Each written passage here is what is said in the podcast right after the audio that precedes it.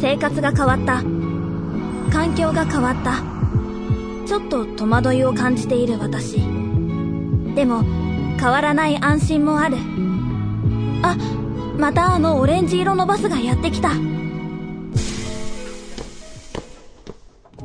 私がいつも乗るバスは明治産業のラッピングバスらしい。ラッキーシートに座れたらその日はいいことがあるんじゃないかと期待してしまう。明日もまた乗れるかな？あなただけのプラスを提供する明治産業。明治産業プレゼンツアワーカルチャーアワービュー今週は当番組 OCOV スタッフによるカルチャー放談をお送りします、はい。というわけで久しぶりの登場です。当番組ディレクター野村です。あ、おはようございます。ございます。久しぶりの。フ。ァンが多い野村でございます。はいこの3人でアワーカルチャーアワービューはお送りしておりますが、はい。あの、先ほど三好さんもね、言いましたけど、ようやく、ようやくというか、まあ、これはどこに、ね、どこの段階でこう、収束とも言えねえし、ね、あの、一段落とも言えねえし、はい。誰もわからないっちゃわからないんですが、それでもやっぱり、こう、世界の流れとしては、なんとかうん、ね、えー文化を楽しんでいただけるような世界にだんだんこうね、頑張って、各方面頑張っていただいてますよね、本当ね。そうですね。ん。あの、まあ、そのコロナの感染状況で言えば、うん。実はその、あの、国際的に見ると、うん。もう一回、まあ、うん。あのね、あのヨーロッパとかね。感染拡大がまた深刻化してるんですけれども、うん。こと日本で言えば、割とこう、ちょっとやっぱ、9月過ぎぐらいから、うん。あの、街のムードみたいなものが、うん。特にまあ、この福岡ではですね、いよいよまあ、ちょっと、あの、雰囲気が変わってきたなっていう感じもあって、まあ、街に出ている人も増えてきて、うん。で、まあ、あの、商業施設だったりとか、美術館だったりとか、うん。えーまあ各文化施設で行われるようなイベントとかっていうのも、まあ、徐々に再開されていく、まあ、そのもちろんあの感染に十分配慮した形でではあるんですけれども、うん。まあ、そういうのがちゃんとまたあの見れるあうんの状況が出てきたなというところで、まあ、今日まずその状況を踏まえた上で、まあ、OCOV 的にですね、うんうんまあ、ちょっと気になる、えっと展覧会だったりとか、まあ、こういうの見てききたんですけど、うんうんみたいなものがちょっとそれぞれあるっぽいので、うんうんその辺のお話をまず前半で聞いていきたいなとはい思って。ます。野村くんがね、東京行ってきたんです。あら、お仕事で。あ、えっと、GoTo キャンペーンで。ああ、なるほど。乗っかりましたか？GoTo トラベルで。はいまあそう、仕事も兼ねてね、ええ行ってきたんですけど、はいあの、ずっと行けてなかったんですよ。やっぱ僕、去年うがん。月に1回2回ぐらいは東京で仕事を、ま、あの、うんうん定期的にするっていうので行ってたんですけど、うん今年はやっぱ行けてなかったですね、2月以降。最後に行ったのは2月だったかな。うん。で、えっと、久しぶりに、まあね、あの、とりあえず、うん。えー行ってもね差し支えないかなぐらいの状況にはなったので、うん。まあまああのずっとこうリモートでねあの仕事してた人にご挨拶も兼ねて、ううんん。まあ、プライベートで行ってきたんですけど、うん。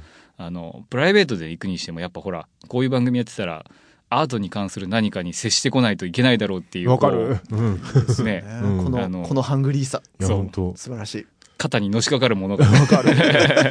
あの、ちょっと先に言い訳すると、僕、あの、大阪行ってきたんですけど、ええ美術館行こうと思ったら、あの、ちょ、ちょうど転換の時期で、めっちゃ閉まってましておっ。しゃってましたね。おっしゃってましたね。調べていけよって話なんですけど。いやいやまあまあまあはい。はい、すいませんでした。はい、すいません。ごめんなさい。はい。えそうで東京の美術館も結構ね今、えー始まってる特集始まってるところ多くて、ううんん。えっといっぱい行きたいところあったんですけど、はいあの中でもね、えーっと美術館ではなくて、うんえーっと新しくオープンした。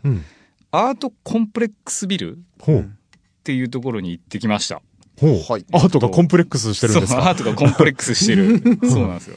えっと六本木はいはい。のあの駅降りて、うん。えーすぐのところに、うん。えっと、もともと、えーカラオケ店だったらしいんですけど、ビル。うんで、ビル丸ごと改装して、うん。えー、1階から7階とかまであるのかな、あのビルは。うん。えっと、全部が、えーギャラリーになってるとへいう。ー施設名がアートコンプレックスっていうんですか？えっと、コンセプトがアートコンプレックスビル。はい。うんで、施設名は ANB 東京っていう、これ、ANB あの、インスタグラムにアカウントあるんで、はい。えー見てほしいんですけど、はいで、ここでオープニング展っていうのをやっていて、うんえーっと、放送された時点ではね、まだやってますね。11月の8日、うん。うんなので来週の日曜日までやってるんですけど、えーっと、ここで、えーやってるオープニング展がエンカウンターズっていう。えー遭遇とか出会いって意味そうですね。そうですね。うん、で僕もね前情報全くなくて行ったので、うん。えーっと何なのか分からずに見てたんですけど、はい、うん。あのー多分ね総勢これ何20何組？26組とかかな、うん。のアーティストが、えーっと回ごとに分かれて、うん。えーテーマを持って、えー展示してると。うん。でその例えばその3階は、えーこの雑誌の誰々さんが、えーキュレーションしたうん。えーこういうテーマのうん。展示ですよ、4階はまた違う人がキュレーションしたこういうテーマの展示ですよっていうのをやってるんですけど、うん。あのそんなに大きくはないんですよ。うん。まあ、まあもっとカラオケ店なんで、まあそうですね。うん。そう。あのもう想像するできるぐらいの大きさなんですけど、うん。えっとねその会によってのうん。まず仕切りそのテーマの仕切り方がうん。めちゃくちゃおもろかったんですよ。ほう。ほうあの多分こう、まあ、六本木とか、まあ、六本木ってまあ東京のある意味中心的なまあまあ。場所的にも街でもあるじゃないですか、うんそういうのを、えー、とそのキュレーターがどう切り取るかみたいなのがうん。それぞれ階ごとに違って例えば3階とかはナイトライフっていう切り方になってるんですけど、うんうん。えっ、とですねこれはまあちょっとねあの解説がうん。あるんですよはい、解説がう。うんん、ちょっと各フロアごとにある感じ？あるんですけど、うんうんあのむ結構難しいので、ほう。まあそうですよね。そうそうそう。それはなんか各フロアに入ったところに、もう、あなんそうかこれ書いてある。掲げてあったりとか。うんうんあうん。ですけどまあでもそれを読んでああなるほどって思うところもあるのでちょっと読みましょうか、うん。はいぜひ、えー都市とは最高の出会いの場であり変化し続ける場である。うん。都市は統治と自立のせめぎ合いの中で発展し夜の街にはそれが顕著に現れている。うん。ここ六本木は東京を象徴する盛り場であり夜の空間から新しい出会いと文化を創出してきた。うん。このフロアではストリートやクラブカルチャーを出自とするうんぬんかんぬんというところで、うん。えー出会いや変化の視点を提示すると。でこの回では、えーまあ、そういう、えーテーマで、う。うん。んあの六本木で、えー1988年に、うん。えーディスコで、うん。えー死亡事故が起こってるらしいんですよね、うん。僕もそれを初めて知ったんですけど、うん。それをモチーフとした、うん。えー展示があってる。えっと多分2組かな？2組のアーティストがうん。同じテーマをめがけて、えーものを作ってるんですけど、まあこなぜなぜこれを3階に持ってきた、まあ、3階が一番最初なんですよ見るうん。順番的に。はいはいはい。うんなぜこれを3階に持ってきたんだっていうぐらいうん。一発目からうん。もうインパクトがもうやばいへー。すごいガツンとくるわけですね。あのもしかしたらここで帰りたくなる人もいるかもしれないぐらいの。そんなに、うん。えー。まあでもそうですよね。人が亡くなった事故をまあある種モチーフにしてねねしてるっていうのは作品化してるわけだ衝撃度もうん。大大きそうですよね。うん。でもまあこれ多分これが3階にあるっていうのはある意味その全体を仕切ってる人のメッセージでもあるんだろうなっていうのもあって、そうですね。うん。こっから見てくれよって話ですよね。そうそうそう。まあ、うん。その例えば今の東京のアートシーンであったりとか、うん。えっと若手キュレーターも若手だったりとか出してる人たちも、えっと僕も名前知ってる人一人ぐらいしかいないかなぐらいの,、うん。あのこれからの若手の人たちうん。みたいだったので、うん。あのなんというかその本当にこういうアートが今から東京から生まれていくよみたいな、うん。とかこの中から、えっと認められる人が出てくるよっていうようなものだったと思うんですよ。ううんん。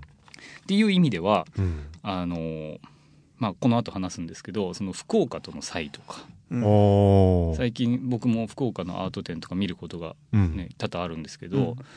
その地域性東京も一地方だっていうふうに考えると、うん。東京のアートの地域性っていうのはこの展示を見ることによってうん。一発でわかる。はいはいはい。実際やっぱ野村君これその東京で現地で見た時に、うん。やっぱその共通するその手触りみたいなものっていうのを感じたってことですか？ありましたね。あの、うん。多分全員皆さんアーティストまあそういう展示だったっていうのもあると思うんですけど、うん。あの東京っていうことを強く意識されてるなっていうのはなるほどね。思いました、うん。東京が都市である都会であるってことをうん意識した作品ばかりだなっていうのは、うん。例えばあの、えー、6階？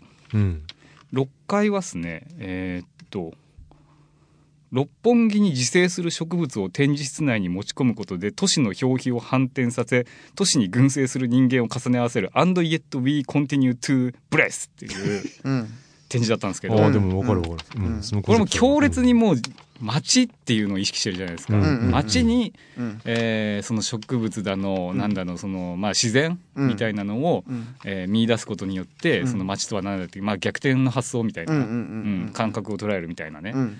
例えばその街に向かって、うん。あの、バコーンってあの、なんですかね、えっ、と、大きなガラスで街がドーンと見え、六本木の街がドーンって見える場所に、あの、6階があったんですよ。うん。そしたらそこの前にめちゃくちゃ枯れてる木が置いてあって、うん。もう綺麗とも全く言えない、うん。もうあのあれですよ。あの植物可愛いなって思って買ってきたけど、うん。2ヶ月ぐらいうん。放置してたやつみたいなのあるじゃないですか、カサッカサのやつね。そうそうそう、が置いてあるっていう、はいそれのメッセージ性とかね、はいはいはい。何を感じ取ってほしいのかここからみたいな、うん。うん。それ越しにだから都市の風景が見えるってそうことそうそう、でしょなるほどね。それ越しに見えてるのはえっ、とねキャバクラの看板でした。ああなるほどね。へへえとかね。うん。でそういうその強烈に皆さんが意識する東京とは何かみたいなのを、うん。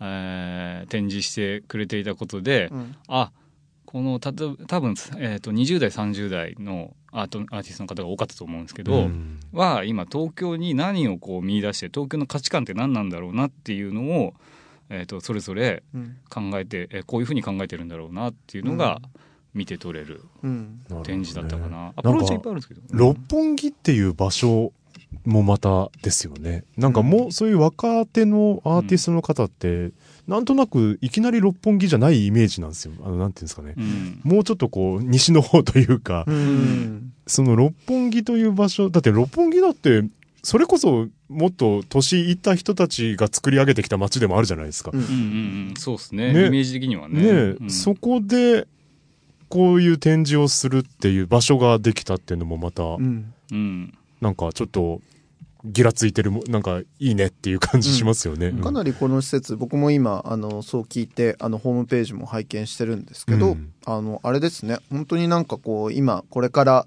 あの書いてあるところで読むと、えっと、アートを介して文化が息づくエコシステムを社会に醸成していくことを目指して設立しましたということで、うんなんて言うんでしょう。非常になんか意欲的というか、うん。新しいあのかつ動きうん。をここに生み出そうとしているあの人たちなのだなと思っていて、うんちょっとこれは気になりますね、うんうん。見に行かねばって感じですね。だし、なんかあれですね、野村くんが言うやっぱその、あれだね、そのやっぱ東京に自生している、その東京で生息しているアーティストたちというのは、うん。おのずとその自分たちのその足元というか活動拠点である東京というものを、うん。あのー望むと望まざるとに関わらず、うん。めちゃくちゃ意識させられている。それがそのまま表現に返ってきているっていうような感覚っていうのは、うん。ちょっと面白いですね。そうですね、うん。多分その、まあ、地方創生とか、うん。そのずっとね多分10年ぐらい下手したら20年ぐらいになるですよねもう言われ続けて、うんうんでその地方いいよまあもう本当に簡単に言うともう地方でもいいじゃんとか、うん。ね、あうんの田舎暮らしの良さみたいなのが、うんもうあのこれでもかっていうぐらい言われてきたと思うんですけど、うんじゃあ転じてあの都会う。うんんもう日本で言えば東京、うん。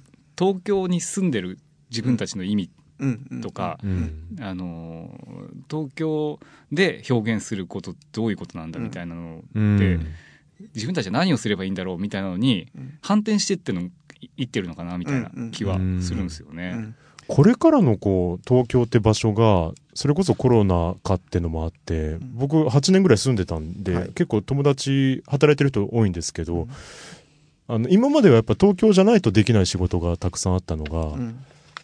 リモートみんなやるようになって、東京じゃなくていいじゃんってうん。結構思い、思ってる人がやっぱ向こうにはたくさんいらっしゃるそうで、それこそやっぱあの、けえー他県に移住する方とか、うん。本気で考えてる人がやっぱりもう莫大に増えてるらしいんですよね。まあそりゃそうですよね。そういう意味でもやっぱり、より多分東京というこうアイデンティティが、これからね、ちょっとまた違うもので確立されていくのかなって、その過渡期なのかな今ってちょっと思ったりもしますけどね。そうで。すね、うん、あとはやっぱもともとあったその東京のアンダーグラウンドなものとか、あのオミットされていたこううん。ものが全て剥がれ落ちてうん。あのなんだろう表層してきたというか、例えばあの分かりやすく言うとゲイカルチャーであったりとか、えーまあ、そういうアングラシー、まあ、うん。レイブカルチャーであったりとか、うん。そういう、まあ、あの東京であってもあんまり一般層の人はうん。分からないようなもの、うん。だけど、日本で行くと東京にしかないものっていうのがやっぱそこにはいっぱいあって、うん。でそれがすごくあの自分たちのアイデンティティだ東京にいる理由はこれだっつってみんなが言うようになったから、うん。こうやって分かりやすく外に出てくるようになったのかなっていううんうんうん気はしたんですよね。うん。なるほどな、うん。まあでも確かに本当野村君の言う通りなんかそのあのひおもおあのなんだろう上っ面をこう、うん。あの覆い隠していた者たちがまあことごとく剥がれ落ちて、うんまあそこにしかないものんがあのあらわになったし、うんうん。まあそれはあのいいものも悪いものも含めてね、うんうんなんだけどやっぱそうなっていくとどこまでいっても割とこう思考が本質的になるというかやっぱりそこでしかできないことって何なんだっけ、うん。自分はどういう生きていくんだっけ？みたいなものが、まあ、当然問い直されていくわけですよね。うんうん、でもなんかそれがあのその作品だったりとかこの新しい場を通してあの体験として持って帰ってきたっていう野村君がなんかすげえいいなとうんうん思いながらうん。話を聞いてますけどえね。福岡はどう感じます？じゃ福岡はですね、えっ、とまあえっ、と今の、えーこの ANB 東京の、まあいいけない人もねインスタグラムとか見て、うん。あのまあ感じ取ってもらったら、うん。あのこの展示が合ってる時うん。にちょうどうん。同じような新しいスポットがうん。新大久保にできていて、うん。うん。でそれが多分ユーゴっていうものかな？これ UGO って書くんですけど、うん。新大久保 UGO ユーゴ、うん。で、えーその ANB は、うん。まあ普通の人でもある程度入りやすいギャラリーなんですけど、うん。ユーゴの方はうん。その ANB に展示してる人も、えー、と同時期に開催し、えー展示してて、ほう。まあ兄弟展示みたいな感じになってるんですよ一見、だけどユーゴの方はもうさらにそのもっとこうじゃあここで刺激を受けた人はこっち来てくださいねみたいな、うん。もっとディープなところが待ってますよみたいなうん。風に僕は見えたんですよね。うん。うんうんでこっちのユーゴの方もインスタグラムのアカウントがあるんで、うん。ぜひ見てほしいんですけど、全然違うなんか今インスタ見たんですけど。これあれですね新大久保ウゴウっていうみたいですね。あウゴウって読んだ。うん。へー。みたいですね。読み方もねもうねあの新大久保ってでもほらあの韓国カルチャーもたくさんああそうですね。楽しめる場所ですそうよね。ですね、ううん。んうん。そう。でこっちは本当にさらにその、えー、と ANB で、えー、と開催されてるもののあのもうなんというかなそれが生まれた原点みたいなうん。うん。もの、こういうカルチャーが、うん。えーの中からこういう作品が生まれてるんですよみたいなのが楽しめるというか体感できるような場所だだろうなとは思うんですけど、うんうん。それをまとめてうん。東京の今の最先端だなって僕は思ったんですよ、なるほどな。個人的に。うんうんうん。で展示でその福岡でうん。帰ってきて、あの阪急でやってた「えー、The Art Station そうそう。うん。The Art Station ここのこの番組でもね、はい。3週間ぐらいずっと名前上がってますけど、はい。あれ見に行ったんですよ。うん。そしたらえっとね一番もうこう強烈に思ったのは、うん。福岡のアーティストはうん。みんな絵なんだなって思った、うーん。あの表現方法が、うん。あのこうなんていうか絵画うん。とか絵とかあの実物を作ってたとしてもなんか絵絵的というかこれなんかこうこういうものに言葉がつけばいいなとは思うんですけど、うん。まあアーティストはねそういうのはあんま望んでないかもしれないけど、うん。うんあのすごくなんか物をこう描写する人とか物をこう何かこう観察して、ん。うん。あの実際に作ってみるとか。っうんていうものが多いなっていうふうには感じました。ううん。んイラストでイラストレーターがねもともと福岡ってやっぱ売れてる人多いっていうのもあるんですけどあのそれこそキネさんとかね代表的なところになるんですけどやっぱあのそういうこうなんなんていうんですかねああいうのはねデザインに興味がある人が多いのかなっていう。うデザインとか色とか、うんううん。ん。まあ、あの直接的にあの目で見て分かりやすいものっうんていうのがうん。福岡で受けるから多いのか、うん。それとも福岡に住んでるアーティストの人は、あの環境的にそういうものをこう表現したくなるのかっていうのは、どっちが先かっていうのは分かんないんですけど。なるほどな。うん。まあ、実際、えっとまあ、僕のもうあくまで個人的な感覚でいくと、えっとねあの絵絵とかその要はビジュアルアートみたいなもの以外のアーティストも意はするんですよ。うん。まあ、ニューアあの The Art Station は割とそうあのそうでない作家さんが多かったっていうところはある。うん。なんだが、えっと、もうちょっとそれをあのなんだろう発想を広げていくとまあとはいえそういうあのまあ要はビジュアルアート以外の分野のものがうん。受け入れられる環境がこの街にどれぐらいあるのか、うん。あの観客のそのなんだろうなその見見る体験したことのある経験値とかも含めてですね、うん。みたいなことを考えると多分やっぱその東京との差はあるだろうし、うん。その表現としてなかなかそれが、えっと、一つのひなんだろう表現として自立していかいかないというか成立しづらいうん状況はもしかしたらあるのかもなって今の野村君の話を聞いてうん思ったりはした。うん。うん。受け手、受け手と作り手の。うんうん。うん環境も含めてね。でも別にこれなんかどっちが優れてるとかでうんっていう話でもなくって、うん。あのなんか積み重なってきたものとか質とか、うんあのが違うのかなっていう、わかるわかる。うんうん。気はしますよね。うん。まあ、土地ごとのやっぱりその美術シーンのあの歴史というか、うん。そのやっぱり傾向みたいなのはうん。はっきりあると思うのね、うん。うん。だからあのいい時期になんかそのわ若手の集合点グループ展を、うん。あの比較するような形で野村君は見てきたんだなと思って、うん。すごい羨ましい体験だなと思って聞いている。それはきっとね福岡なじゃなくてあのじゃあ北海道はっつったら北海道にも必ずね、うん。何かその傾向みたいなのはあるだろううし、ん。うん。大阪には大阪であるだろうし。そうだよね、うん。特にほら野村君はさ一方でそのミュージシャンとしてあの、うん。自分自身でそのレーベル立ち上げてクルーを引き連れているわけじゃないですか。ね。ってなった時にやっぱりその同じく音音楽のシーンでもうん。東京らしい音楽、うん。今あこれパッと聞きすぐあこれ大阪っぺえなとか、うんうん。福岡っぽいなみたいなのってやっぱあるわけじゃないですか、うんうん。なんかそれともやっぱ通ずるものはあるよねきっとね。そうですね、音楽はほんあのーそれが一番わかりやすいですよね、うん。あのーうん。昔それこそあれだったじゃないですか。HY とかオレンジレンジとかが沖縄から出てきて、うん。ああ沖縄だねみたいな感じがしたりとか、うん。うん。なんかこう速い四つ打ちのビートのロックバンド、うん。うん。ああ大阪だねみたいなのとかね、うん。うん。あのもっと後世に飛んだなんか2000年代のねこうあのゼロ世代みたいなのが大阪とかあったんですけど、ああれも大阪だねみたいなのとかね、やっぱね。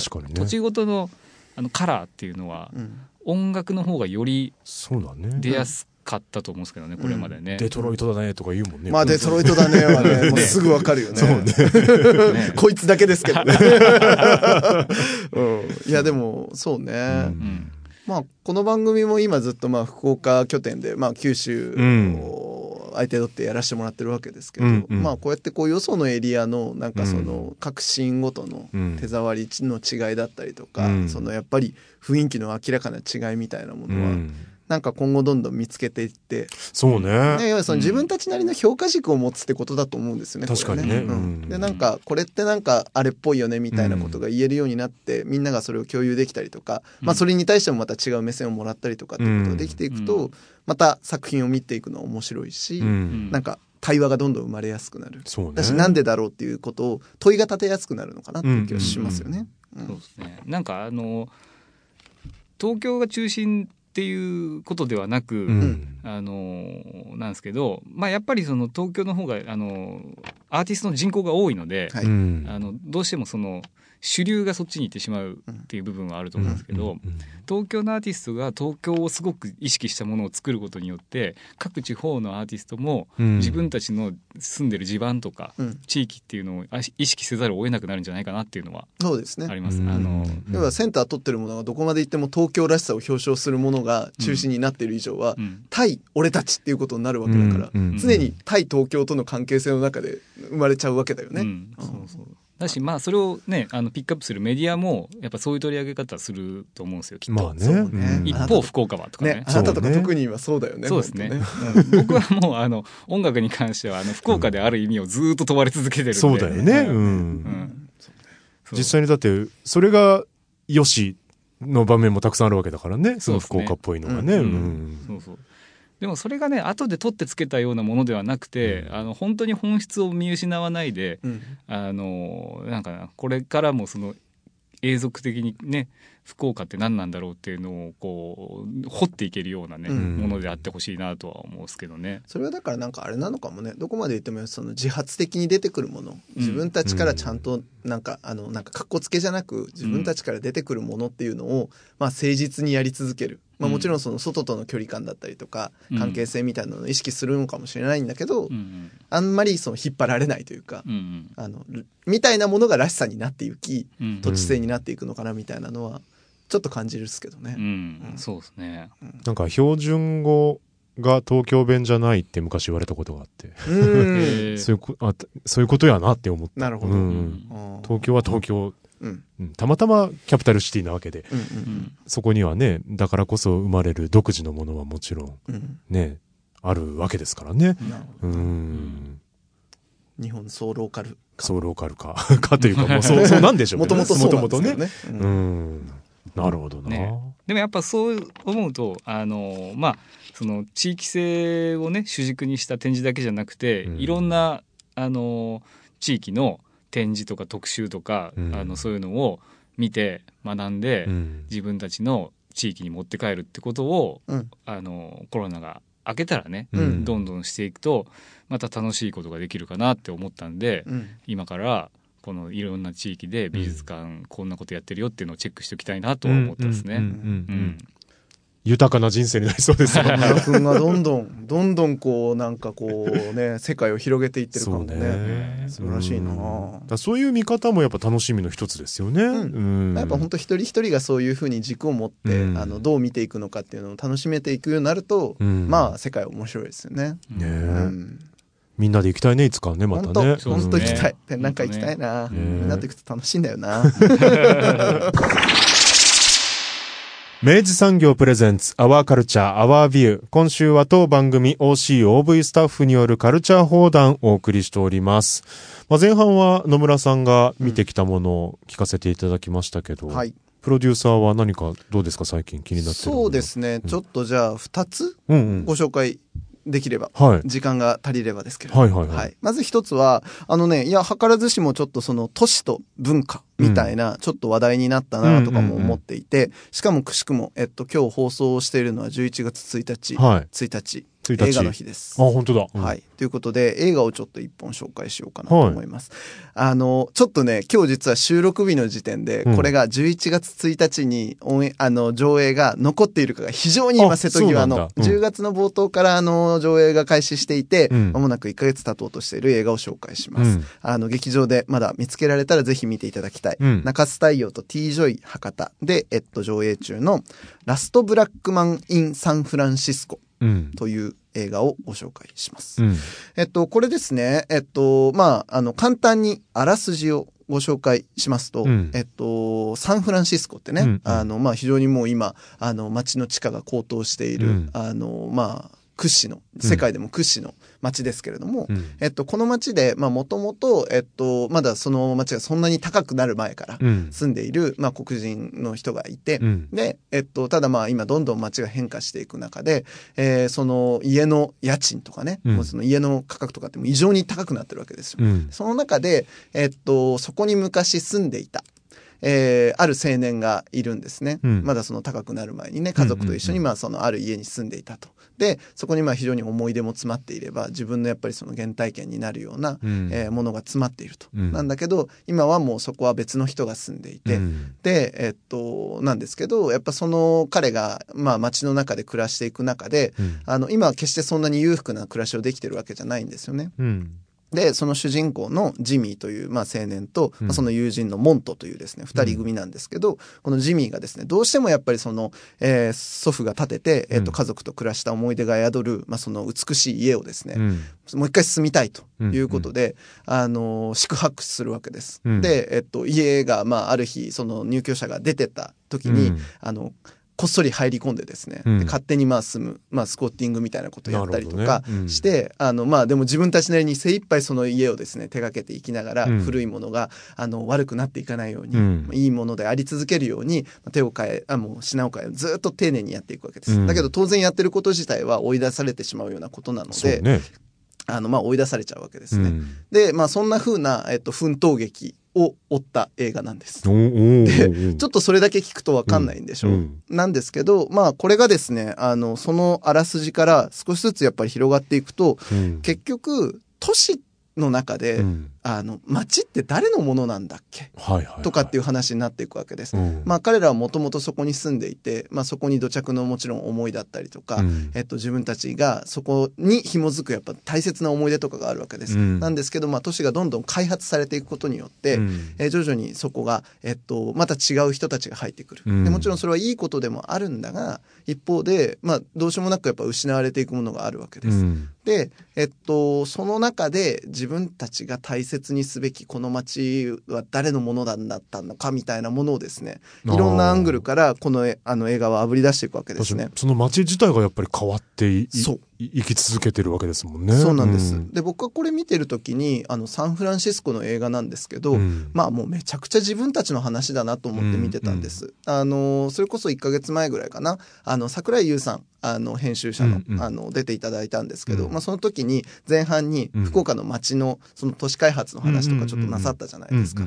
うんうんで要はそのやっぱり今その天神ビッグバンを受けて、うん。えっと、街のあの様相が一気にガラッと変わっていっている、うん。でもちろんそれがもたらすいい面もある。うん。けれども、一方でやっぱりそこであの大切にあの残していかないと失われていくであろう街の特色だったりとか、うんうんうん。その街ならではの文化みたいなものがあるだろうと。うん。で、えっと、その目線をやっぱ僕も今ずっとやっぱ仕事していく中でもすごく意識させられる場面が多いので、うん。まあなんて言うんでしょう。今あの特にやっぱりこの街では今福岡の中では街づくりのことを考えたりとか、うんうん。あの今自分たちがそのやっているその良しとされている都市開発みたいなものの先にあるもの、うん。それが場合によっては失わせてしまうものみたいなものをもう一回意識するみたいなことの意味でもこの映画はね絶対見るべきだと思いました。うん。で、えっと、おまけにこれ映像とか音楽も本当に素晴らしくって、うん。で映像で言えばそのなんて言うんでしょう本当ちょっとね絵画的って言っていいぐらい、うん。ものすごいちょっと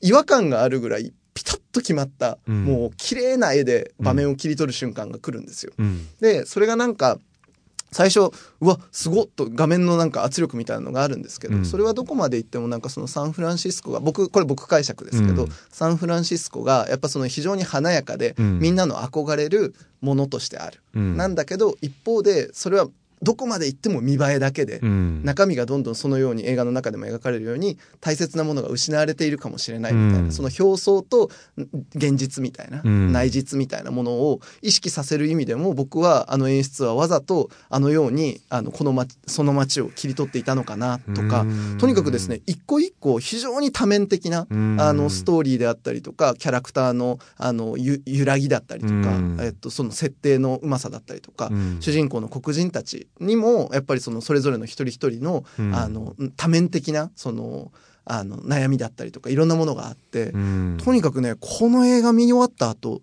ずっといろんな人と喋れることができるっていうぐらい、うん。あの取っかかりが山ほどあって、うん。でそれぞれに多分思うことがあると思う。うん。あの久しぶりに僕ねこれ語りがいのあるずっと言葉が止まんない映画が出てきたなっていう感じがしていてうん。僕これ今年の結構トップ級に必ず何かしら食い込ませると思います。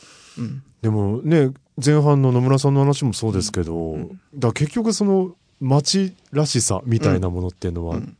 どう決められるのかっていうのはやっぱね個人パーソナルなこともあれば、うん全体のね、ん。周りから見たその街のイメージが街だっていうこともどっちも正しいっちゃ正しいですもんね。だからジジミーだっけ？その、うん。だからジミーお前が思ってるだけじゃないか。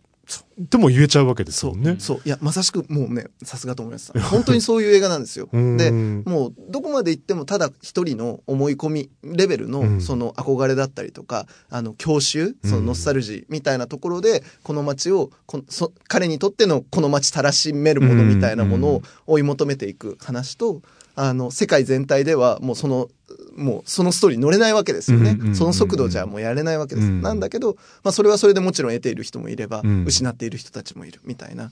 なので、鳥の目、虫の目じゃないですけど、やっぱりその、ここで見た時にはそれは正しいかもしれないけど、うん。このアングルで見た時にはそれはちょっと言えないよねみたいなことっていうのはもう本当にたくさんあるわけです。うん。でその中でどこを取るのかうん。みたいなのは多分これ終わりないんですよ。うん。で答えもない。うん。けどずっとその営みを諦めず続けていくのだと。うん。個人個人一人一人をできる限りこぼさないでいくんだっていう姿勢を持ちつつ大きいその動き大きい筋肉をどう育てていくかとか町のまあ価値をやっぱり上げていかなきゃいけないところも一方で経済活動としてあるから、うん。うん。みたいなことを本当にずっと行き来するっていうことをあのすごくロマあのある種のロマンチックな物語を借りながら、うん。すごい本質にタッチするんですよ。うん。めちゃくちゃいい映画ですよ、僕これ。へー。ちなみにこれは、えっと、2019年だったかな、えっと、オバマ大統領がその年のベストに選んだっていうような映画でもあって、まあ、これ本当にあのサンフランシスコでありながら、本当に今、あらゆる世界中で起きていることだと思います。ううんん。開発とその間で失われていくもの、得られるものみたいなもの、個人と全体みたいな。へえでも物語として成立してるってことは何らかのこう起伏があるわけですもんね、ん。そのあたりがすごい気になってきますね、だし、まあ、そのね、友人との関係だったりとか彼らが何を頼りにずっと生きていってるのかみたいな、うん実はその友人はずっと演劇を作ってるんですよ。はあ。でその一人でずっと台本書いているんですけど、まあ、それがどういう演劇なのかでそれは誰に向けて放たれるものなのかみたいなことも含めてまあよくできてんだ。だけど なんかねそれがねなんかね積極臭くないというかあの非常に自然に織り込まれているというかですね。あ本当に語りようが山ほどある。都市うん都市にまつわる。えーまあ全てそそれすなわちみんななんですけど、うんあらゆる人なんですけど、うん、あの本当に見てほしい映画ですね。これめちゃくちゃ良かったです。タイトルラストブラックマン・イン・サンフランシスコという映画です。もうまだ今日見れるかもしれない、ねあの、もし、あの、T・ ジョイ博多と中洲大洋で、えっと、この作品のタイトルがまだ残っているようでしたら、うん1日ですから、ぜひ劇場に行っていただければと思います。はい。でした。ありがとうございますあともう一個。えっと、これも駆け足でいきますね。時間足りるかしら。えっと、北九州市立美術館で、うんの文館で、えっと、今まさしく、えっと、開催中の、うんえっと、言葉とイメージ、巨匠たちと読む物語っていう、この展覧会が僕今気になってしょうがないので、あの、ちょっとね、これ駆け足でご紹介します。えっと、まあ、タイトルがまあ、言葉とイメージ、巨匠たちと読む物語ということで、えっと、聖書や神話を題材にした絵画、うんえー詩に添えられた挿絵など、えー古くから美術は言葉と密接な関係を結んできました。アーアーティストたちは単に言葉で書かれた内容を図解するのではなく、それをインスピレーションの源とすることで自由な創作に取り組んでいますと。で、えー当館コレクション、えー北九州市立美術館なのでコレクション展なんですよね。うんで、構成される本展では、パブロ・ピカソや、えっと、ジョルジュ・ルオー、えーアンリ・マティスなどの20世紀の巨匠たちが手掛けた挿絵本、挿絵の本、えーおよび、えー詩や物語から着想を得た、えー、様々な、えー作家の、えー言葉と、えー図版で、うん。まあ、えっと、そのイメージと言葉の関係を探っていきますみたいな展覧会なんですね。うんうんで、えっと、まあ、この番組でずっとやっぱりその、えー見たものを言葉としての、うん。まあ、その、なんだ、発話でですね、うんうんお話でうん。お届けするっていうことも含めて、だし、まあ、もともと自分の興味も含めて、うん。僕はやっぱその絵と、あの、まあ、ビジュアルとその言葉でそれをこう、もう一回切り出すっていう作業を、すごく大切に思っているので、うんうんうん。あの、この展覧会のこのテーマを見たときに、うん。これはワイの展覧会やねと思っていて、あの、ちょっとね、11月29日まで、うん会期中無休でやっているので、うん。これはちょっとね、僕一人ででもちょっとね、あの、乗り込んで、うん。ちょっと見てきたレビューをまたお届けしたいなと思うぐらい、うん。僕は非常にこれ気になっている展覧会でございますので、もしご覧になられたリスナーさんがいらっしゃったら、ご縁やったよということで、あの、感想もいただければなと思ってます。い。やこれはわかるわその気持ち。わかるでしょ。やっぱねやっぱなぜ言語があるかっていうと、ん。共通な記号としてうん。ね、やっぱり人がみ多くの人たちと生きていくために生まれたものでもあるでしょうから、うん。やっぱこういうものをこう言語として、うん。ね、どう、どうしていくのかっていうのはね、僕ら喋り手にとっても、永遠のテーマだなと思いますけどね。ね、だし、まあ、もっと言えば絵絵だってもともと言語だったじゃんというか、ね、そうね。あのに何かを伝えるための、まあ、記号同じ記号でもあったわけで、みたいなことを考えていくと。でまああの逆に絵絵から着想しあ言葉から着想した絵っていうのが、うん。作家たちはそれぞれどういうふうにあの真ん中に放ったり外したりしてるのかみたいなのも含めてですね、絵解きだけじゃないなんかその相互の関係性みたいなものはうん。ずーっと多分戯れられるあのすごいいいテーマだと僕、あの個人的っていうか好きなテーマだなと思っているのでこれはねちょっとぜひあの見見れた暁にはこうん。の番組でもまたレポートしたいなと思っているおすすめの展覧会でございました。うん。最後の最後にあのもう時間ね、うん。あと5分ぐらいしかないんですけど、はい。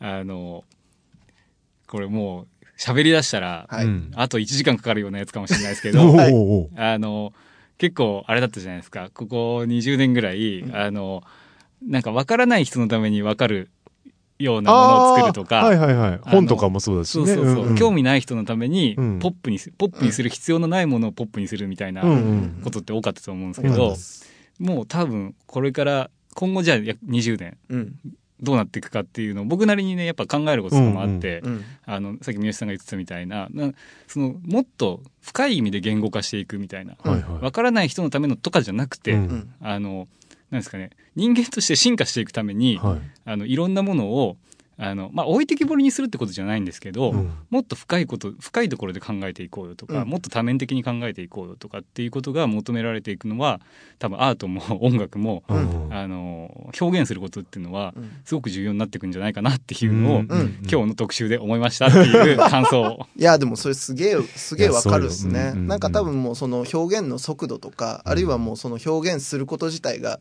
いよいよ民主化されてうん。あのもう全員が表現になれるわけじゃないですか、うん。でみんな多分それっぽい言葉をまあ借りてきたりとか、うん。ちょっと引用することでいつでも誰でもできるようになった。けどやっぱりもうその先ってどこまで本当にそれ考えたっていう、うん。その発話している人の中身がどれだけやっぱりそのちゃんと出てるかとか、うん。そこにちゃんと思考があるかみたいなもうそこにかかってくるなって本当に最近思うっすね。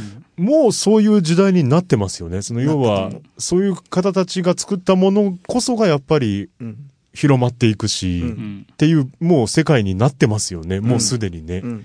なんかだからそのツイッターでバズったとか、うん。うん SNS でバズったみたいなもちろん引き続きあるんですけど、うん。なんかその速度じゃないところでまあ本当に長い時間かけて、うん。ものすごいで結局アウトプットとしては小さいものかもしれないんだけど、うん。実はそれはすごくやっぱり深く考え抜かれうんた、うん。すごい強い強度のめっちゃ強いものになっていて、うん。それは時間がかかるけど必ずそれは置かれた意味のあるものになっていくみたいななんかそんな時代になる感じはしますよね。う。ん。そういうものこそが多分カルチャーが好きな人のあの金銭自支えになってるというか、んんうんあの長い目で見た時に地盤になってるしなっていてほしいなとは思いますね。そうだね。うん。慌てないというかね。そうね。うん。慌てない、ね。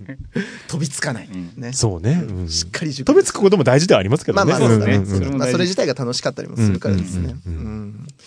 いやーおいいね。ね。なんかね久しぶりになんかこんなの話したね。ね、あの、ぜひリスナーの皆さんもはい、なんかちょっと考えるきっかけになっていただいて、うん。俺はこう思う、私はこう思うなんてのね、えーこっちに投げていただけると、うん。より、それこそ多面的にはい。深まっていくんじゃないかなと思いますので、はい。メッセージお待ちしてます。はい。僕は福岡の大学生地元から引っ越してきて初めての一人暮らしにドキワク。おしゃれな照明も買ったしこれでバッチグー。でもガスと電気ってどうやって契約するの？そんな時に見つけたのが明治産業電機。手続きは簡単。明治産業電機。工事だって不要。明治産業電機。賃貸マンションでも OK 明治産業電機。最高かよ。明治産業電機。これからもよろしくお願いします明治産業電機。あなただけのプラスを提供する明治産業。